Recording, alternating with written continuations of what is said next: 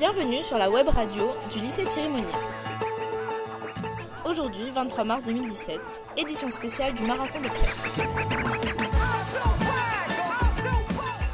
Bonjour Monsieur Robinson, vous êtes directeur de publication du magazine Ressources. Vous intervenez aujourd'hui au lycée Thierry Monnier dans le cadre de la semaine de la presse et des médias. Que faisiez-vous avant de créer Ressources? Alors avant de créer Ressources, euh, j'étais indépendant euh, et journaliste indépendant et aussi ce qu'on appelle le concepteur-rédacteur indépendant, c'est-à-dire euh, c'est toujours le métier de l'écrit, mais dans la communication. Donc j'avais un petit peu deux casquettes, euh, d'indépendant, de, comment on pourrait dire ça, professionnel de la plume. Voilà. Comment vous est venue l'idée de créer ce journal? Alors ce projet-là, je l'ai depuis, je crois, des années, des années, des années. c'était, ça dormait dans les cartons.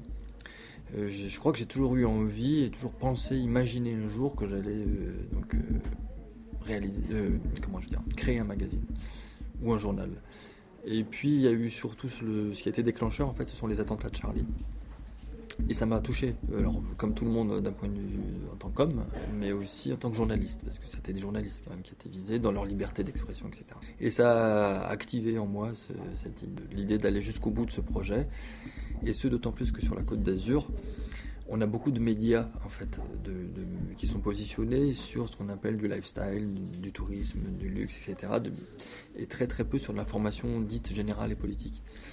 J'ai choisi le thème du développement durable parce que c'est un thème qui permet d'aborder en fait euh, tous les sujets environnementaux, sociétaux, économiques et de l'intérêt général. Et ça m'a permis d'être dans un journalisme euh, engagé, un journalisme de solution autour d'un média indépendant. Et voilà, au départ, il y a la passion journalistique aussi. Et enfin, j'irais deux choses. La passion journalistique euh, de l'écrit et du journalisme, de la presse. Et l'autre chose aussi, il y a aussi, je pense, l'homme engagé que je suis, l'homme de conviction. J'ai des convictions sur politique, mais pas au sens partisan du terme, mais au sens de, de faire en sorte que le monde aille mieux. Voilà un petit peu la démarche de ressources. Donc vous l'avez créé en 2015 Alors je l'ai créé en 2015, exactement. Donc euh, l'attentat de Charlie, c'est effectivement donc janvier 2015.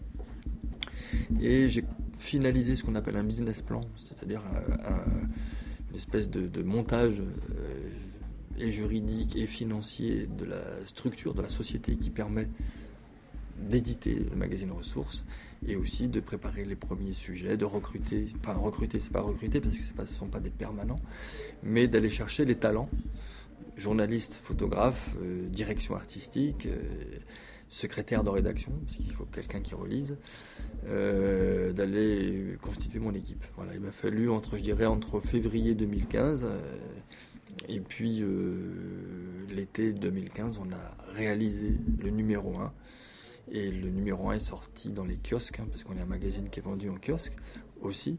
Il est sorti en kiosque le 15 septembre 2015 à peu près. Voilà. Et actuellement, vous avez combien de salariés au sein du journal? Alors, j'ai pas de salariés, euh, ce sont ce qu'on appelle des pigistes. Des pigistes, ce sont des gens qui fonctionnent. Euh, alors, ils pourraient être pigistes salariés, tout à fait. Ils sont, j'ai pas de salariés à plein temps en indéterminé. Alors j'ai quelques journalistes qui veulent être payés au salaire, mais ce sera de toute façon, et c'est pour l'instant de façon euh, très ponctuelle. Hein, voilà, ça.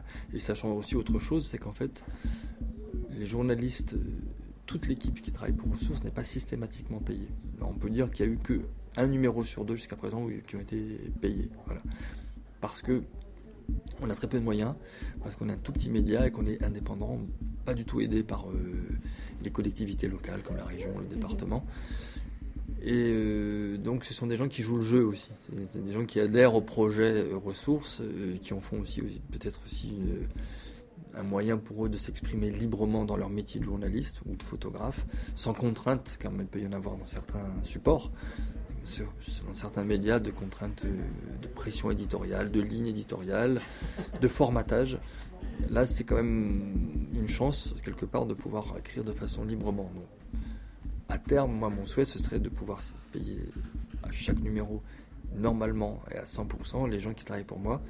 Mais voilà, pas de salarié à plein temps pour l'instant et moi encore moins. Moi je suis pas du tout salarié. Euh, moi en tant que fondateur du magazine, voilà, je gagne absolument pas d'argent dessus.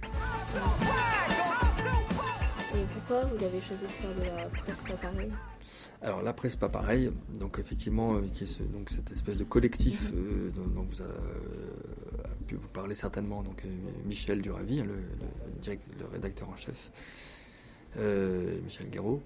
Euh, alors la presse pas pareil, c'est ce qu'on est de facto, j'ai envie de dire, dès l'instant on a décidé d'être indépendant et de traiter les sujets sans qu'on nous explique comment on doit les traiter.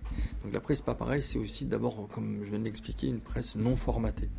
C'est une presse euh, qui veut aborder tout type de sujet de façon la plus libre possible et quelque part, j'ai envie de dire, de la façon la plus professionnelle. Parce qu'être un journaliste professionnel, c'est quand même faire son travail dans la plus grande honnêteté intellectuelle. Et donc, partant aussi, quand on fait de l'investigation, c'est de multiplier les sources et de proposer, de, comment je veux dire, euh, comment on pourrait dire, une approche contradictoire dans ce, qui nous est proposé, par exemple, par rapport à des gens qui peuvent être plutôt des communicants et d'autres qui seront plutôt des gens qui euh, plus indépendants ou qui qui ont plus à subir peut-être telle ou telle euh, conséquence. Je pense à léco par exemple. Voilà. On a vu les communicants de la métropole ou les dirigeants de la métropole, euh, ou de ce qu'on appelle l'EPA, l'établissement public d'aménagement de la métropole. Bon, ben, eux, ils ne vont pas vous dire que c'est pas bien léco Ils vont vous dire c'est tout beau et voilà, c'est normal. Et après, il faut aller voir aussi euh, les associations, soit euh, de préservation de la biodiversité, euh, les agriculteurs. voilà. Il faut mettre, avoir une approche contradictoire à chaque fois des sujets. Hein, voilà, multiplier les sources, ça c'est très important, et après synthétiser. Donc on n'est pas pareil quelque part, alors qu'on, j'ai envie de dire, on renoue avec les fondamentaux du journalisme, lesquels sont l'investigation sans concession. Là, je reprends telle quelle la, la signature d'Arte l'investigation sans concession. On fait de l'investigation, du travail d'enquête, et sans concession, ça veut dire sans concession, sous-entendu, avec la vérité. Autant qu'on puisse en, parler et la trouver d'abord, mhm. c'est pas systématiquement le cas, parfois euh, voilà, on l'approche. Généralement, quand on fait un travail d'enquête avec suffisamment de bonne foi, euh, on n'a pas matière à se laisser influencer par tel ou tel groupe de pression, qui soit politique ou qui soit une grosse boîte, hein, voilà, un grand groupe, voilà, industriel ou quel qu'il soit, voilà. Donc, pourquoi Média pas pareil? Je crois que c'était au départ, euh, comment on va dire ça? Effectivement, PPP, la presse pas pareil, telle qu'elle a été formulée astucieusement par la suite, notamment par euh, les gens du Ravi, qui sont à l'initiative hein, de ça, de du mouvement média citoyen. Pas pareil. C'est dommage qu'on soit pas pareil parce qu'en fait, quelque part, on devrait tous être pareils, les journalistes. Un journaliste, journaliste, on devrait être quelque part tous pas pareil au sens où on ne devrait pas se laisser influencer et subir des pressions qui, va venir, qui vont venir orienter nos articles, nos sujets. Voilà. Donc actuellement, on n'est pas pareil parce que c'est pas la tendance de fond. Il y a 10 milliardaires qui contrôlent les médias français, les grands médias français. Et les médias dits alternatifs ou dits de proximité sont du coup pas pareils, mais par rapport à une norme euh, qui est actuellement, euh, comment on pourrait dire ça, qui, que je trouve plutôt inquiétante. Vous n'avez pas de barrière par rapport à l'État, etc. Exactement. Pas... Alors du coup, j'ai pas le tapis rouge. Hein. On me, on me, donne pas les moyens. Voilà, il y a ici une télé que je vais pas nommer qui a reçu euh, une subvention de 6 millions d'euros de la région euh, Provence-Alpes-Côte d'Azur, forcément, forcément, elle ne peut pas dire du mal de la région. Et donc des gens qui sont à la tête de la région. Voilà. Donc 6 millions d'euros, c'est pas rien. Donc là, on fait plus attention. Alors après, j'ai du respect, c'est des confrères et des consoeurs que je connais très bien. J'ai du respect pour euh, tous mes confrères et consoeurs ils sont dans cette logique-là, euh, parce qu'ils sont dans un, média, alors là je pense à Azure TV, qui fait du bon boulot, journalistiquement il n'y a rien à dire, mais forcément, au niveau de ce qu'ils peuvent dire sur euh, les, initiatives de la région et les gens qui sont à la tête de la région, forcément, ils sont, comment vous avez dit, influencés, il y a une barrière. Il y a il y a quelque chose, il y a une barrière au-delà de, de laquelle ils ne pourront pas aller pas dire certaines choses malgré tout. D'accord. Et faites-vous de la caricature de presse dans le magazine? Alors, pas encore. C'est mon souhait depuis le départ. Donc, caricature, ou même, j'aurais envie de dire, sans que ce soit forcément de la caricature, parce qu'il y a un exercice particulier, en tout cas du dessin satirique et du dessin de presse, Et euh, ça manque à ressources. Et c'est une très bonne question que vous me posez là parce que euh, j'aimerais que dès le numéro 7, qui est le numéro sur lequel on travaille actuellement, je trouve. Mais j'ai pas envie de mettre du dessin de presse pour mettre du dessin de presse. J'ai envie de, trouver la, bonne personne ou les bonnes personnes. Donc j'y pense. Et par contre, ce qui est a priori prévu, c'est de la, du, reportage en, BD, en bande dessinée. Pardon. Donc ça, c'est d'ores et déjà prévu. D'accord. Mais oui, oui, vous avez tout à fait raison, parce que ça va colorer. Il manque aussi, à mes yeux, quelque chose qui ressemble à notre culture euh, ressource, à notre projet éditorial, le petit côté révérencieux aussi, que j'aime bien, que je retrouve chez Le Ravi, que je retrouve dans le Canard enchaîné, n'en parlons pas, Charlie, etc.